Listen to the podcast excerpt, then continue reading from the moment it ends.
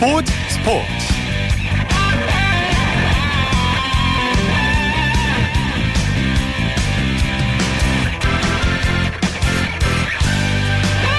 여러분 안녕하십니까? 8월 16일 일요일 밤 스포츠 스포츠 저는 아나운서 이광용입니다. 오승원 아나운서의 독도 출장 관계로 오늘은 제가 대신 진행합니다. 광복절 연휴 마지막 날입니다. 처음으로 맞은 임시 공휴일부터 시작된 2박 3일의 연휴 잘 보내셨는지 궁금하네요.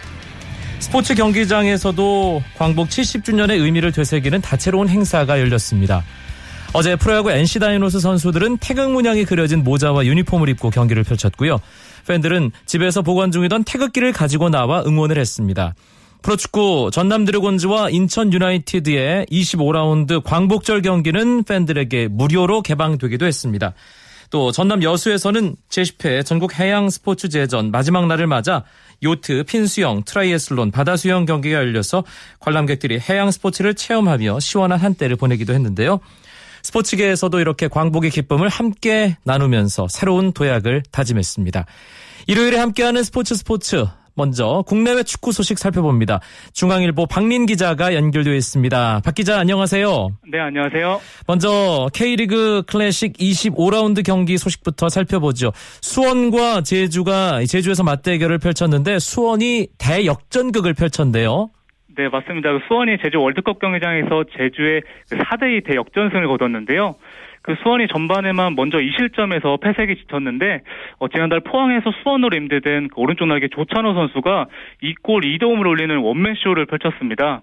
그 조찬호 선수가 전반 38분에 추격골에 이어서 후반 11분에 동점골을 넣었고요. 후반 14분에는 이상호 선수의 역전 결승골을 도운 데 이어서 후반 19분에는 권창훈 선수의 세기골까지 어시스트하는 그 원맨쇼를 펼쳤습니다. 네. 1위 전북과 2위 수원 K리그 클래식 선두 싸움 격차가 상당히 많이 나는 상황이었는데 어제 전북이 지고 오늘 수원이 이기면서 다시 재밌어질 수 있는 상황으로 가겠는데요. 아, 네, 맞습니다. 그 수원이 13승 7무 5패로 승점 46점을 기록했는데요. 그 말씀하신 대로 전북이 전, 어제 그 포항에 0대3 완패를 당하면서 승점 그 53점에 머물러서요. 어, 수원이 승점 7점 차로 그 추격을 했고요. 수원이 남은 13경기를 통해서 그 뒤집기 우승 희망을 살렸습니다. 네, 오늘 어, 수원 제주 제주 수원 경기와 함께 부산 대 울산의 이 하위권 맞대결도 있었습니다. 울산이 10위, 부산이 11인데 이 경기 결과도 상당히 중요했죠. 네, 맞습니다. 그 부산이 부산 아시아드 주경기장에서 울산과 그 2대 2로 비겼는데요. 그 부산의 그 웨슬리 선수가 전반 19분과 전반 26분 연속골을 터뜨렸고요. 그 울산이 유준수 선수의 퇴장으로 수적 열세에 몰렸는데 어, 전반 42분에 양동현 선수가 만회골을 넣었고 후반 25분에 코바 선수가 동점골을 넣으면서 어, 귀중한 승점 1점을 따냈습니다. 울산이 패배 위기에서 뭐 가까스로 동점 만들면서 승점을 챙기긴 했는데 2015 K리그 클래식 울산이 참 왜 이렇게 어, 부진해서 못 벗어날까 궁금해하시는 팬들이 많습니다. 박민 기자가 다시 한 번만 좀 울산 부진 이유에 대해서 말씀을 좀 해주세요. 네, 그 울산이 그 개막 초반에는 3승 1무를 기록했는데요. 어, 이후 21경기에서 단 2승에 그치고 있습니다. 그 사실 울산이 올 시즌에 그 일본에서 사간도스 돌풍을 일으킨 윤정환 감독을 영입했고요. 그 사실 선수단 면면은 떨어지지 않는데요. 그 하지만 조직력이 불안한 데다가 공수 밸런스가 그 무너졌습니다. 그 윤 감독이 선제 골을 넣고 지키는 축구도 그 국내에서는 통하지 않고 있고요. 그 울산이 이번 여름 이적 시장을 통해서 국가대표 출신 조영철, 그 서울에서 브라질 외국인 선수 에벨톤 등을 데려왔는데 어 그래도 오늘 끝까지 포기하지 않고 무승부를 이뤄내면서 그 부활의 신호탄을 그 쏘긴 했습니다. 네. 오늘 프로축구 2부 리그죠. K리그 챌린지 경기도 두 경기 있었죠. 네, 그 부천 FC가 서울 이랜드에 3대 1 역전승을 거뒀는데요. 어, 부천이 최근 6경기에서 4승, 4승을 거두면서 어, 9승 7무 9패로 선두권 도약의 발판을 마련했고요. 그 한편 대, 대구는 그 후반 추가 시간에 그 에델의 극적인 동점골로 고향과 3대3 무승부를 기록했습니다. 네, 챌린지가 참 순위 이 싸움이 상당히 재미있는데 K리그 챌린지에도 팬들이 좀 관심을 가져주셨으면 좋겠습니다. 이번엔 해외 축구 소식 알아보죠. 유럽 주요 리그 개막을 했거나 개막을 준비 중인데 독일 분데스리가가 이번 주말에 시작됐습니다. 동갑내기 절친 손흥민, 김진수 선수가 개막전부터 맞대결 코리안 더비를 펼쳤네요. 네, 그 레버쿠젠 공격수 손흥민 선수와 호펜하임 왼쪽 수비수 김진수 선수가 오늘 새벽 레버쿠젠에서 열린 독일 분데스리가 개막전에서 맞대결을 펼쳤는데요. 어, 손흥민 선수는 선발 출전해서 후반 19분까지 뛰었고요. 어, 김진수 선수는 풀타임을 소화했고 그 경기 결과는 레버쿠젠이 2대1 역전승을 거뒀습니다. 승부에서는 레버쿠젠이 이겼고 어, 뛴 시간은 김진수 선수가 많았습니다. 두 선수 활약은 어땠습니까? 네, 그 손흥민 선수는 그 몇 차례 위협적인 장면은 연출했지만 공격 포인트를 기록하진 못한 채 후반 19분에 교체 아웃됐고요. 어, 공교롭게도 손흥민 선수와 교체된 그 19살 브란트가 그 7분 뒤에 결승골을 터뜨렸습니다. 네. 그 독일 언론 빌트는 손흥민 선수에게 그 가장 낮은 평점인 5점을 부여했고요. 어, 김진수 선수는 비교적 안정적인 수비를 선보였는데 그 평점 4점을 받았습니다. 그렇군요. 두 선수가 워낙에 절친입니다. 뭐 자기야라고 부르는 것, 예, 뭐 아시는 분들은 아실 텐데. 네. 어, 후반 시작하기 전에 김진수 선수가 손흥민 선수 얼굴 쓰다듬으면서 뭐라고 얘기를 했다면서요? 네, 그 말씀하신 대로 그 두 선수는 2008년 청소년 시절부터 절친이고요. 어, 서로 애칭으로 그 자기야라고 부르고 거의 매일 연락할 정도로 각별한 사이인데요. 어, 김진수 선수가 현지 통신원과 인터뷰에서 그 흥민이가 잘 안 타는 체질인데 얼굴이 그 많이 그을렸고 어, 그래서 얼굴이 많이 탔다고 이야기했다고 합니다. 그 두 선수는 그 2018년 러시아 월드컵에 출전해서 어, 박지성, 이영표 콤비처럼 월드컵 4강 신화를 또 한 번 쓰는 게 목표라고 합니다. 네. 분데스리가 한국 선수들이 워낙 많이 뛰고 있기 때문에 뭐 경기마다 이제 챙겨야 될 선수들이 좀 많이 있습니다. 아우크스부르크의 중앙 수비수인 홍정호 선수 한때는 입지가 좀 불안하기도 했는데 이번 시즌 개막전부터 풀타임을 소화했네요. 네, 그 홍정호 선수가 헤르타 베를린전에서 중앙 수비로 풀타임을 소화했는데요. 그 홍정호 선수는 지난 시즌 막판에 8경기 연속 출전하면서 주전자를 꿰찼고요. 그 올 시즌 개막전에서도 변함없이 베스트 11분으로 출전했습니다. 그 안정적인 수비를 펼쳤고요. 전반 41분에는 그 코너킥에 가담해서 그 헤딩슛을 연결했는데 그 아쉽게 골포스트를 맞았습니다. 어, 팀은 0대 1로 졌지만 그 독일 언론 빌트는 홍정호 선수에게 팀 내 최고 평점인 3점을 부여했습니다. 네, 마인츠에서 활약하고 있는 코리안 듀오 죠. 구자철 선수, 박주호 선수 개막전에서 활약이 어땠습니까? 네, 그 마인츠 구자철 선수는 이부 리그 승격팀이죠. 그 인골슈타트전에서 0대 1로 뒤진 후반 29분에 교체 투입됐는데요. 그 아쉽게 공격 포인트를 기록하진 못했고요. 그 팀도 0대 1로 졌습니다. 그 마인츠 박주호 선수는 교체 명단에 포함됐지만 아쉽게 그라운드를 밟지는 못했습니다. 네, 홍정호 선수 팀도 그렇고 구자철 박주호 선수 팀도 그렇고 개막전 출발이 아, 그리 좋지는 않았는데요. 네. 프리미어리그로 넘어가 보죠. 스완지 시티의 기성용 선수 어, 첼시와의 이 원정 경기 1라운드에서 햄스트링 부상 때문에 중간에 교체됐는데 그 후유증 때문이겠죠. 2라운드에서는 결장했습니다. 네, 그 스완지시티 미드필더 기성용 선수가 뉴캐슬전 출전 명단에서 제외됐는데요. 그 말씀하신 대로 기성용 선수는 지난 9일에 그 첼시와 개막전에 선발 출전했는데 오른쪽 허벅지 뒷근육 통증을 호소하면서 전반 41분에 교체 아웃됐고요. 그 햄스트링 부상으로 2주 진단을 받은 기성용 선수는 회복이 빨라서 팀 훈련에는 복귀했는데요. 하지만 몽크 스완지시티 감독이 그 선수 보호 차원에서 기성용 선수를 제외했고요. 어, 스완지시티는 뉴캐슬을 2대 0으로 꺾었습니다. 어, 기성용 선수는 다음 경기 때는 출전할 것으로 전망됩니다. 네, 스완지시티 기성용 선수가 없긴 한데 일단 1차전 무승부, 2차전 승리, 초반 분위기가 괜찮고요. 크리스탈 팰리스와 아스널의 경기가 이제 막 어, 킥오프가 될 텐데 이청용 선수가 명단에 일단 이름은 올렸네요. 네, 그 크리스탈 팰리스 이청용 선수가 그 9시 30분에 킥오프 되는 아스널과 2라운드에 7명 교체 명단에 이름을 올렸는데요. 그 이청용 선수가 노리치 시티와 개막전 출전 명단 18명에 그 포함되지 않아서 그래서 이청용 선수의 입지가 불안한 거 아니냐는 논란이 일기도 했는데요. 그 오늘 강호 아스날전에 교체 명단에 이름을 올리면서 그 파듀 감독 계획에는 포함된 것으로 나타났는데 오늘 어떤 활약을 보일지 그 팬들의 관심이 집중되고 있습니다. 그리고 오늘 자정에 프리미어리그 빅매치가 하나 있군요. 첼시 대 맨체스터 시티의 경기죠. 네, 그 디펜딩 챔피언 첼시와 지난 시즌 2위 맨체스터 시티가 오늘 자정에 맞대결을 펼치는데요. 그 첼시는 개막전에서 스완지시티와 2대 2로 비겼고요. 또 무리뉴 첼시 감독이 여자 팀 닥터인 카네이로를 비난했다가 여론의 역풍을 맞기도 했는데요. 그 이번 맨시티전을 통해서 반전을 모색하고요. 그 맨시티는 개막전에서 웨스트브로미치를 3대 0으로 완파했는데 그 첼시전을 통해서 2연승을 노리고 있습니다. 그 우승 후보 간 맞대결 결과가 어떨지 그 팬들의 관심이 모아지고 있습니다. 알겠습니다. 오늘 소식 여기까지 듣죠. 축구 국내외 여러 소식을 풍성하게 중앙일보 박린 기자가 전해드렸습니다. 고맙습니다. 네, 감사합니다.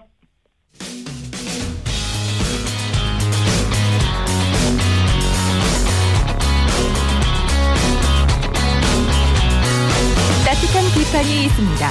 냉철한 분석이 있습니다. 스포츠 스포츠.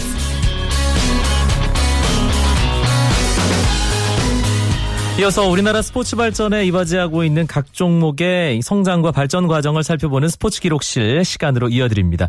스포츠 평론가 신명철 씨 연결되어 있습니다. 나와 계시죠? 네, 안녕하십니까. 야구 얘기를 아, 나누고 있는데요. 네. 1977년 슈퍼 월드컵에서 세계 정상에 섰고요. 70년대 네. 후반 어, 고교, 현역 또 졸업 선수가 함께 뛰는 야구 대제전도 아, 팬들의 큰 관심 속에 성공을 했습니다. 아, 프로와의 밑바탕이 어느 정도 마련됐던 시기가 70년대 후반부터 80년대 초반이라고 해야겠죠. 그렇습니다. 네, 1980, 특히 1980년대 초반 우리나라 스포츠는 대한체육회가 총괄하는 아마추어 스포츠, 그리고 한국야구연회, 한국 프로축구연맹 등이 주관하는 프로스포츠 양대축으로 이제 발전하기 시작한 그런 바로 그런 때거든요. 잘 아시는 것처럼 1920년 전국 체육대회 효시가 된 제1회 전조선 야구대회를 연 등 우리나라 스포츠의 선구적인 종목을 자부하는 야구. 잘 아시는 대로 1982년에 이제 프로화가 되지 않습니까? 그렇죠. 예, 그리고 1983년에는 아마추어 팀을, 당시 아마추어 팀이 포함되어 있었어요. 축구 프로리그인 슈퍼리그가 출범을 했고요. 또 민속 경기인 씨름도 같은 해 프로화가 돼서 이만기를 비롯한 신의 선수들의 등장으로 선풍적인 인기를 끌었던 거 아마 다들 기억하고 계실 겁니다. 네, 뭐 저도 그때부터 스포츠의 세례를 본격적으로 받았던 예, 스포츠 네. 키드니까요. 아주 그렇습니다. 선명하게 잘 기억을 하고 있습니다. 예. 야구와 축구 말씀하신 대로 82년과 83년에 프로 출범이 됐는데 네. 사실 그 이전에도 프로화가 돼 있는 예, 프로 선수들이 뛰는 종목이 있었죠. 네, 그럼요. 예, 프로야구 출범 이전에 김기수와 유재들을 비롯한 세계 챔피언이 이미 배출이 된 프로복싱이 스포츠 팬들의 인기를 끌고 있었고 프로복싱이죠. 그리고 골프도 요즘과 같은 세계 수준은 아니었지만 예, 그래도 그 프로화가 이미 돼 있었습니다. 네. 그런데 이들 종목은 개인 종목이었고 시장 규모가 그리 크지 않았지 않습니까? 예, 이제 단체 종목인 야구가 프로화되면서 국내 스포츠계는 본격적인 프로화 시대를 맞게 됩니다. 광복 이후에 스포츠가 발전해 나가는 과정에서 사실은 아마추어 스포츠, 학원 스포츠부터 실업 스포츠를 기반으로 뭐 팬들과 선수들 간의 어떤 교감이 있었는데 그렇죠. 에, 저희가 지금 이야기를 나누듯이 70년대 후반에서 80년대 초반 이제 프로가 이제 태동될 준비를 하고 실제로 프로화가 되는 과정에서 아마와 프로 사이에 신경전도 좀 있었고요. 예, 그렇습니다. 예, 어떻게 봐야 될까요? 이 프로화가 거스를 수 없는 시대의 흐름이었다. 이렇게 봐야 되는 예, 걸까요? 말씀하셨던 대로 이제 프로화가 이제 막 시작되는 시점에서 이제 그동안 스포츠를 주관하고 있었던 앞에 말씀드린 이제 총괄 단체는 이제 대한체육회지만 그 산하 경기 단체들 뭐 축구라든지 야구라든지 배구, 농구 쭉 있지 않습니까? 그런 쪽에 이제 아마추어 쪽에 계신 분들하고 이제 프로화가 되면서 프로 단체로 넘어가는 분들하고 역시 아무래도 여러 가지 신경전이 좀 벌어지고 뭐 일부 송사까지 벌어지기도 하는 그런 일도 있었지 않습니까? 네. 예, 그러나 말씀하셨던 대로 1970년대 후반 이후 1980년대 초반 사이에 이 스포츠의 프로화는 어떤 한 시대의 흐름이었다고 봐지 않을까 이런 생각이 들고요. 특히 이제 프로화를 통해서 해당 종목의 경기를 크게 향상이 되면서 어, 축구를 하나로 예를 들자면 1986년 멕시코 월드컵 예선을 우리가 통과를 하면서 지역 예선을 통과하면서 그 이후로 계속 그 원- 월드컵 본선 진출을 지금 이루고 있지 않습니까? 한 번도 안 쉬었죠. 그렇습니다. 이거는 뭐 여러 가지 측면에서 해석할 수 있겠습니다만 이건 프로와의 순기능이 아닐까 하는 예, 그런 생각도 들고요. 이건 뭐 월드컵이고 이제 뭐 올림픽도 축구의 경우는 잘 아시는 것처럼 이제 자동으로 출전했던 1988년 서울대를 시작으로 지난 2012년 런던 대회까지 뭐 여기 역시 그 우리도 올림픽 단골 손님 아닙니까? 네. 예, 더군다나 이제 런던 올림픽에서는 수건인 그 메달, 동메달도 땄고요. 이런 것들은 아마 프로와의 순기능으로 봐야 될 것 같습니다. 신명철 위원이 뭐 축구를 중심으로 말씀을 해주셨는데 네. 야구 역시 이 프로가 출범되고 나서 혁명적으로 바뀌었다고 해야 되겠어요. 예, 그렇겠죠. 우선 뭐잘 아시는 것처럼 1980년 프로야구 출범했을 당시 다들 기억해 보시면 그해 그 전기리그까지는 서울에는 동대문 야구장을 빼놓고 지방에는 사실은 야간 조명 시설이 전혀 없었습니다. 네. 예, 정기리그 끝나고 이제 후기리그 넘어가면서부터 지방 구장들도 이제 야간 조명 시설이 다 설치가 됐고 뭐 여러 가지 지금은 이제 뭐 거의 모두 대전 구장 그러니까 내년에 이제 대구 구장이 새 대구 구장이 완공이 되면 뭐 과거 전국체육대회나 소년체육대회 때 쓰던 구장들이 이제 다 사라지고 정말 그 스포츠 인프라 야구에 관련한 이 야구 종목만 말씀을 드리면 예, 프로화가 진행되면서 스포츠 인프라, 그러니까 경기장 시설도 좀 엄청나게 발전을 했고, 뭐 경기력 측면에서 보시면 뭐 우리나라가 이 프로화를 또 앞에 축구처럼 예, 프로화를 통해서 우리 경기력 수준이 워낙 높아졌기 때문에 2000년 시드니 올림픽 때 동메달 딴 것, 그리고 2008년 베이징 올림픽 때는 구전 전승. 뭐 중간에 좀 예선 리그 할 때는 좀 하드한 순간도 예, 없잖아 있었습니다만 네. 구전 전승 금메달의 성과를 이뤄냈고요. 월드 베이스볼 클래식은 뭐 다들 잘 아시는 것처럼 4강 준우승 정말 빛나는 성적을 올리게 된 것은 역시 이것은 아무래도 물론 아마추어 종목이 그대로 발전을 하면서 이런 성과도 이룰 수도 있겠습니다만 가능성은 있겠습니다만 역시 프로화가 이런 어떤 좋은 경기력을 좀 촉진했지 않았나 예, 그런 측면에서 앞에 말씀 주셨던 축구뿐만 아니라 야구도 그런 순기능은 분명히 있다 이렇게 평가할 수 있을 것 같습니다. 프로야구 시작된 지 30년이 훌쩍 넘었습니다. 네. 예, 이제 천만 관중 향해 가는 열 팀이 이제 프로리그를 꾸리는 그런 아, 뭐 세계적으로도 어, 아주 리그라고 할수 큰. 예, 네. 큰, 예, 그 관심을 끄는 그런 대표적인 리그라고 할 수 있을 텐데, 네. 82년 이전에도 프로화 움직임은 있었다고요? 네. 야구의 프로화 움직임은요, 고교 야구가 이제 최고의 인기를 누리고 있던 1970년대 중반에 이미 시작이 됐습니다. 좀 자세히 말씀드리면 1975년 11월에 샌프란시스코에 살고 있던 재미 사업가인 홍윤희 씨가 어, 우리나라 국민들의 여가 선용을 위해서 프로야구가 필요하다는 뜻을 갖고 귀국해서 어, 전체는 아닙니다만 일부 야구인들의 의견을 타진했고 좀 상당히 긍정적인 그런 평가를 받았는데 당시 이제 대한 야구협회 또 일부 이게 일부 야구인이 호응을 했고 또 일부 야구인은 시기상조다 네. 이런 저런 이제 반론이 있으면서 결국 이제 수면 아래로 내려갔습니다.만 그 이 홍윤희 씨라는 분이 그 1980년 3월 27일 동대문동장에서 이제 프로야구 개막전이 있었지 않습니까? 예, 그게 토요일이었습니다. 근데 이틀 뒤 일요일 거쳐 3월 29일 월요일에 제가 당시 그 한국야구인의 KBO에서 근무를 하, 일- 일을 하고 있었는데 그 프로야구 출범을 축하한다는 내용의 국제 정보가 왔어요. 마침 어, 제가 예, 마침 예. 그, 그 정보를 제가 받았어요. 근데 그 보냈을 때 그분이 이제 홍윤희로 보내지 않고 윤희홍으로 보냈거든요. 예, 그러니까 저는 윤희홍 씨로 봤습니다.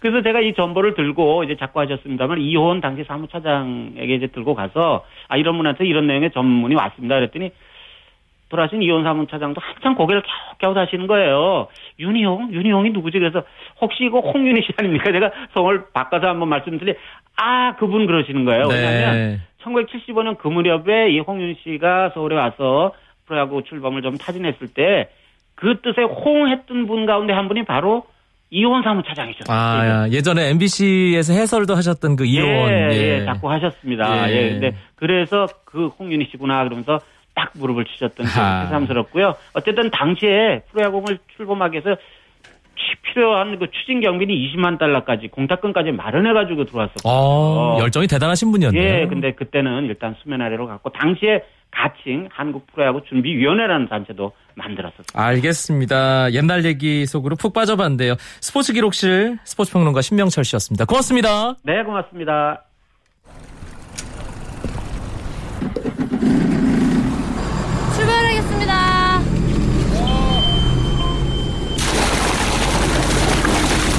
우와! 우와! 우와! 아이언맨이죠? 우와, 멋있어요! 재밌어요. 시원하고 더운데. 저거 한번 타고 들어갔다 오면 너무 시원해가지고 재미도 있고 해서 좋은 것 같아요. 너무 덥잖아 요즘 날씨가 근데 너무 시원하고 그 스릴은 말을 할 수가 없을 정도로 너무 기분이 좋아요 이게 대체 어떤 현장일까요? 스포츠를 만드는 사람들 시간입니다. 이혜리 리포터 어서 오세요. 네, 안녕하세요. 어디를 다녀오신 건가요? 네, 제가 다녀온 곳은 도심 속에서 즐길 수 있는 한강 잠원 수영장 앞에 위치한 수상 스키장입니다. 네. 이곳에서 이번 여름을 누구보다 바쁘게 보내는 분들이 있는데요. 바로 수상 스키장에서 활동하고 있는 강사들이 아닐까 싶습니다. 물 위에서 할 수 있는 이 역동적인 스포츠가 꽤 많잖아요. 그쵸. 이혜리 리포터가 직접 만나고 온 분들은 어떤 종목 강사분들 인가요? 네, 이 스포츠는요, 익스트림 스포츠의 대명사라고 불리는데요.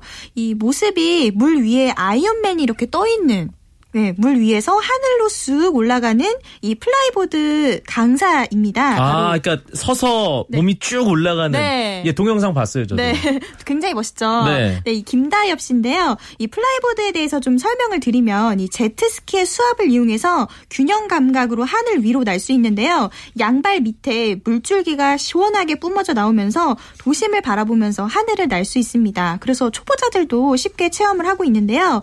그리고 이 김다엽 강사는 선수는 우리나라 flyboard 국가대표 선수입니다. 네. 지난해 12월에 두바이에서 열린 flyboard 월드컵에서도 우승을 했는데요. 어허. 요즘에는 시민들에게 flyboard를 가르치면서 여름을 뜻깊게 보내고 있었습니다. 이 김다엽 flyboard 강사 만나보시죠.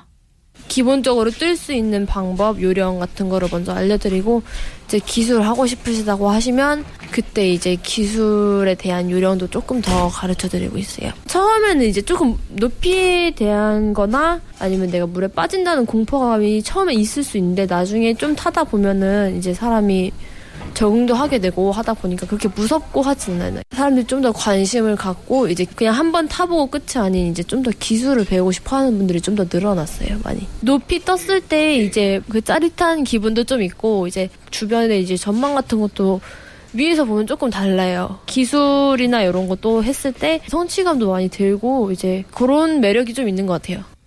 그냥 서서 물 위에 떠서 올라가는 것만으로도 재밌을 것 같은데 여러 가지 기술이 있나 봐요. 네, 이 flyboard가 최소 한 3m에서 최대 7m까지 나를 수 있는데요.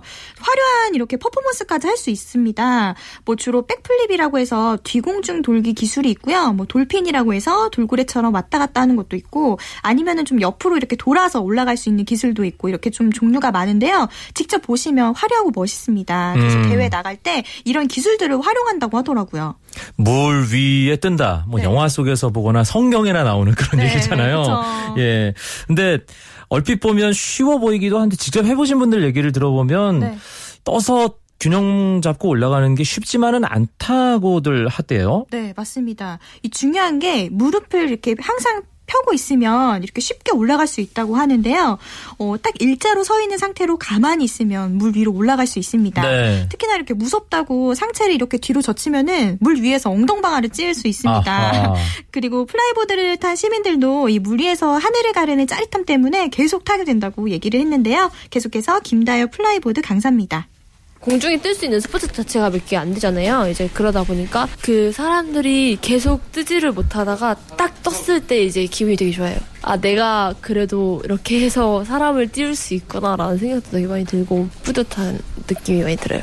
이제 작년에 우승한 게 있으니까 12월에 또 다시 이제 세계대회가 있는데 이제 거기서 한 번 더 우승하는 것도 목표고요. 조금 더 많은 사람들이 같이 즐길 수 있는 스포츠가 될 수 있었으면 좋겠어요. 이거는 절대 다치는 스포츠가 아니기 때문에 이 지상 스포츠랑 달리 이제 뭐 떨어져도 물이기 때문에 확실히 아- 많이 안전하니까 안전하게 이제 타실 수 있게 저희가 지도를 잘 해드리니까 항상 많이 놀러 오셨으면 좋겠어요. 오시면 책임지고 높이 네. 띄워드리겠습니다. 그리고 이 수상 레포츠를 즐기는 것도 중요하지만 제일 중요한 건 바로 안전하게 타- 타는 거잖아요. 그렇죠. 수상 스키를 타기 전에 꼭 알아둬야 할 주의사항이 있습니다. 타기 전에 근육이 놀라지 않게 준비 운동 꼭 해야 되고요. 또 강사들의 얘기 또 잘 따르고 안전 장비 꼭 착용하셔야 되는 거 잊지 마시고요. 남은 여름도 안전사고 없이 즐겁게 수상 스포츠 를 즐기셨으면 합니다. 그리고 이 flyboard가 국제 대회도 있고 김다엽 강사가 금메달리스트라는 것도 네. 잊지 말고 뭐 좀 관심 갖고 응원해 주시면 더 좋을 것 같다는 생각도 드네요. 네. 알겠습니다. 스포츠를 만드는 사람들 이혜리 리포터와 함께했습니다. 고맙습니다. 네, 고맙습니다. 쳤다 하면 홈런이고 슛 골이고 각본 없는 한편의 드라마 그것이 바로 그것이 바로 손에 잡힌 우승 트로피 목에 걸린 그 배달.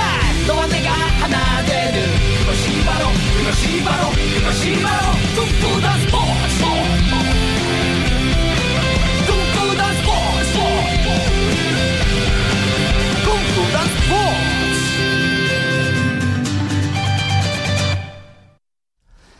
한 주간 이슈가 됐던 스포츠계 소식을 취재 기자를 통해 정리해보는 주간 취재 수첩 시간입니다.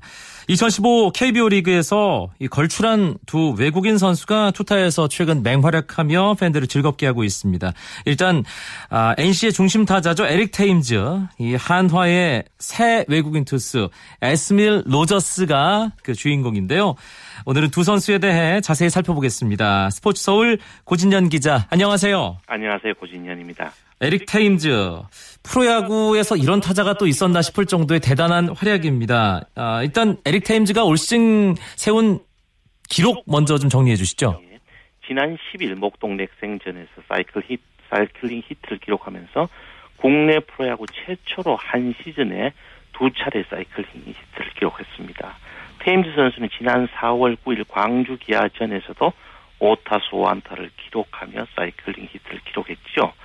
지금 테임즈 선수는 타율, 득점, 장타율, 출루율 등 4개 부분에서 지금 1등을 달리고 있죠.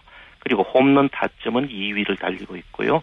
최다 안타 3위, 도루 5위 등 공격 전 부분에서 지금 상위를 지금 기록하고 있습니다. 네. 또 하나 관심이 가지 갖고 있는 어, 대기록은 바로 40, 40 클럽입니다.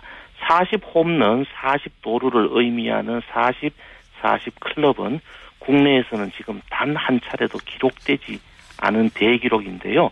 지금 테임즈 선수는 37 홈런, 29도루를 기록하고 있습니다. 그리고 이제 장타율에서는 어, 프로 원년인 82년도에 MBC 청룡의 감독 겸 선수였던 백인천이 기록했던 7할 4푼이 지금 아직도 깨어지지 않고 있는데 지금 이 기록은 지금 깰 가능성이 높은 것으로 점쳐지고 있습니다. 네. 테임즈 선수 장타율이 8할이 넘는, 넘으니까요. 그렇습니다. 40, 40 클럽. 이 고진전 기자가 말씀하신 대로 한국에서 한 번도 기록된 적이 없는데 메이저리그에서는 몇 번이나 있었습니까? 메이저리그는 역시 우리보다도 경기 수가 많습니다. 162경기지요. 어, 그 메이저리그에서도 단 4차례밖에 기록하지 못했습니다.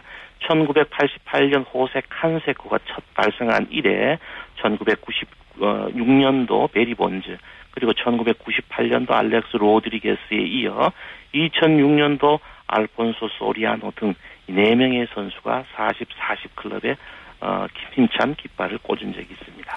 에릭 테임즈 여러모로 장점이 많은 선수인데 어떤 부분이 가장 매력적이라고 봐야 될까요? 이 야구에서는 이제 어, 홈런포를 생산하는 것과 빠른 발을 갖고 있는 것은 사실은 양립하기 힘든 운동 기능이거든요. 네. 어, 그래서 간단하게 말한다면 테임즈 선수는 주루 플레이가 되는 거포라고 말할 수가 있겠습니다. 아하. 여기다 이제 어, 테임즈 선수가 특유의 친화력으로서 선수들과 잘 화합을 하고 있거든요. 당초 김경문 감독은 어, 외국인 선발을 어, 선발을 할때 어, 주루 플레이가 되는 4번 타자를 원했다고 합니다. 어. 결과적으로 지금 딱 맞아 떨어지는 선수를 영입한 것 같습니다. 그런데요.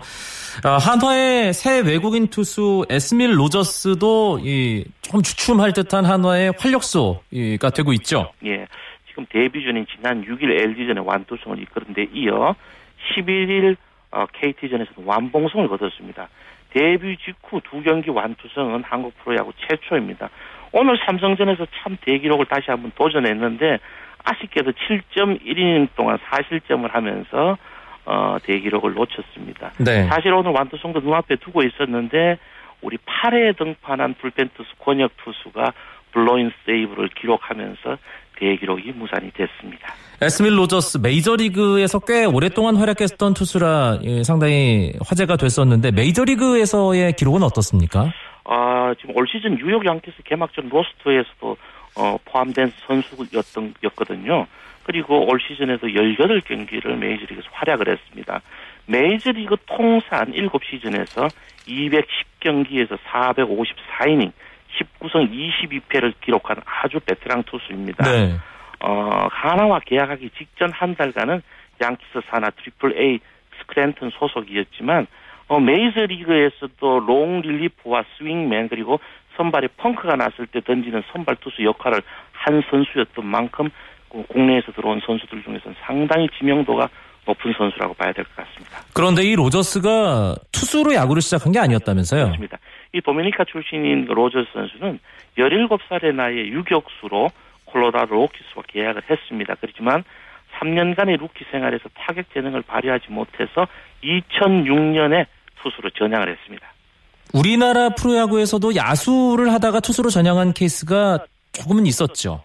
그렇습니다. 우리가 아마추어 시절에서는 가장 또 어깨가 강한 게 바로 유격수 출신입니다. 우리 김재박 감독이나 류중일 감독 같은 경우에는 아마추어 시절 간간히 투수로도 등판을 했고 지금 국내 최고의 마무리 투수인 넥센의 손승락 선수도 사실은 대구 고등학교 시절에는 유격수로 활약을 했습니다. 네. 에스밀 로저스 가장 큰 장점 고진현 기자는 어떻게 보세요? 역시 뭐 한 차원이 높은 투수라고 봐야 될 것 같습니다. 스피드가 지금 실전 경기에서 154km를 찍었거든요. 그리고 어 메이저리그에서 중간 투수를 역- 확- 활약을 했기 때문에 컨트롤도 다양 아주 좋습니다. 무엇보다도 지금 한국 무대에서는 다양한 구종이 빛을 발하고 있는데요. 어, 세 가지의 four-seam fast, 어, 세 가지의 fastball이 있습니다. four-seam fastball, two-seam fastball, sinking fastball이 상당히 뛰어나고, 네.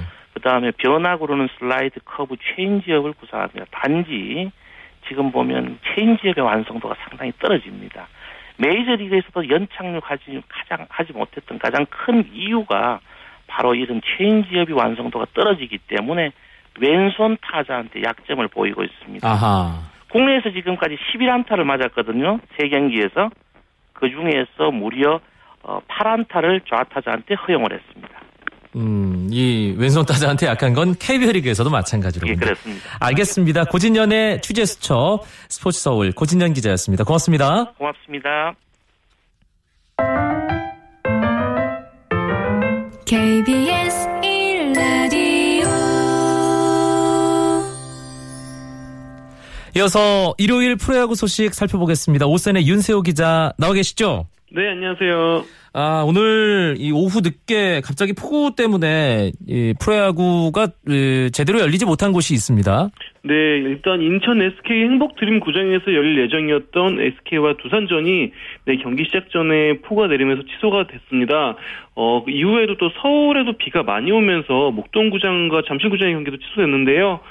어, 일단 뭐 목동구장에서 열릴 예정이었던 넥센과 롯데전, 잠실에서 열릴 예정이었던 LG와 기아전이 어, 1회가 진행되는 도중에 또 비가 갑자기 많이 쏟아지면서 우천 노게임 선이 됐습니다. 음, 포항은 비가 안 온 모양입니다. 한화와 삼성의 경기 제대로 열렸고 참 재밌는 승부가 펼쳐졌군요. 네, 포항구장은 상대적으로 적은 비가 내렸고요. 9회까지 무사히 경기가 다 진행이 됐습니다. 어, 삼성이 하나에 6대 5로 역전승을 거뒀습니다. 오늘 한화 선발이 앞서 고진현 기자와 함께 정리했던 새 외국인 투수 에스밀 로저스였는데 아, 세 경기 연속 완투승 대기록 달성에 실패했어요. 네, 뭐 데뷔전이었죠. LG를 상대로 완투승을 했고요. 두 번째 경기인 KT와의 경기에서는 완봉승을 했습니다. 과연 로저스 선수가 삼성을 상대로는 어떤 모습을 보여줄지 정말 궁금했는데요. 어, 일단 오늘 투구 내용도 뭐 그렇게 나쁜 투구 내용은 아니었습니다. 하지만 8회 말 고비를 넘기지 못하고 교체가 됐고요. 로저스 선수 대신 마운드에 오른 권혁 선수가 로저스 선수의 주자를 지키지 못했습니다. 어, 그러면서 결과적으로 로저스 선수는 오늘 7과 3분의 1이닝 4실점으로 3연승에 실패를 했습니다. 어, 총 123개 공을 던지면서 4사구를 6개나 범했는데요. 삼성 타자들이 오늘은 그만큼 로저스 선수를 끈질기게 물고 늘어지는 모습이 나왔습니다. 한화의 외국인 타자죠. 이 폭스가 드디어 1군에 복귀했습니다. 이 한화 타선이 힘을 보태줬을까요? 오늘 어땠습니까? 네, 오늘 드디어 1군 엔트리에 이름을 올렸는데요. 5월 23일 수원 KT전 이후 거의 뭐 세 달 만에 폭스 선수가 돌아왔습니다. 일단 오늘은 선발 출장하지는 않았고요. 9회 초에 대타로 타석에 들어섰습니다. 임창용 선수와 상대했는데 일단은 삼진으로 물러났습니다. 그런데 한화의 타자인 폭스와 새 외국인 투수 로저스가 아주 특별한 인연이 있는 사이라고요. 네, 5년 전에 같은 팀에서 뛰었던 팀 동료 사이라고 해요. 네. 어, 6시즌 정도 이제 도미니카에서 뛰고 또 멕시코에서도 한 시즌 뛰었는데 일단 도미니카 윈터리그 팀 중 하나인 뭐 티그레스 델 리세이란 팀에서 어, 가- 함께 호흡을 맞췄다고 합니다. 당시 폭스 선수가 포수였고요. 로저스 선수가 투수였기 때문에 두 선수가 뭐 배터리를 이뤘다고 하네요. 그리고 한화의 로저스와 삼성의 나바로는 이웃사촌이었다고요. 네, 도미니카 산토 도밍고 출신이라고 하는데요. 그만큼 어렸을 때부터 서로를 잘 알고 있었다고 합니다. 사실 뭐 KBO 리그에서 같은 고향 출신이 꽤 됩니다. 뭐 리즈 예전에 LG에서였던 리즈 리즈 선수와 지금 LG 뛰고 있는 소사 선수가 또 동향 친구고요. 또 LG에서 같이 뛰고 있는 소사 선수와 히메네 선수도 동양 친구이자 또 도미니카 리그 윈터리그 팀메이트 출신입니다. 음, 포항에서 열린 한화 삼성의 경기는 삼성이 역전승을 거뒀고요. 아, 또 한 경기가 정상적으로 치러졌습니다. KT와 NC의 마산 경기였는데 아, 이 경기는 어떻게 됐습니까? 네, 어, KT와 NC의 마산 경기는 KT가 7대 2로 여유 있게 좀 승리를 가져갔습니다. 네. 어, NC가 이길 거라고 생각한 팬들이 상당히 많았을 텐데 KT가 원정 경기에서 승리했습니다. 오늘 이 NC 선발 이민호 선수가 일찍 무너졌어요. 네, 이민호 선수가 항상 구위는 좋은데 제구력이 문제거든요. 오늘도 제구 난조를 극복하지 못하면서 2이닝 6실점으로 부진했습니다. 사사구 4개를 허용을 했는데요. 아, 사실 이민호 선수가 오늘은 수비의 도움도 받지 못했습니다. 2회 초 2사 1, 2루에서 1루수 조용훈 선수가 에러를 범했고요. 이후에 우르르 무너지면서 이민호 선수가 뭐 네, 자기 몫을 하지 못했습니다. KT 마운드는 어땠습니까? 네, 오늘 KT 마운드는 네, 예상 이상으로 네, 잘해준 선수가 나왔습니다. 바로 윤근영 선수인데요. 오늘 선발 등판해 가지고 올해 가장 좋은 투구 내용을 보여줬습니다. 5이닝 2실점을 기록하면서 프로 데뷔 후 첫 선발승에 성공했는데요.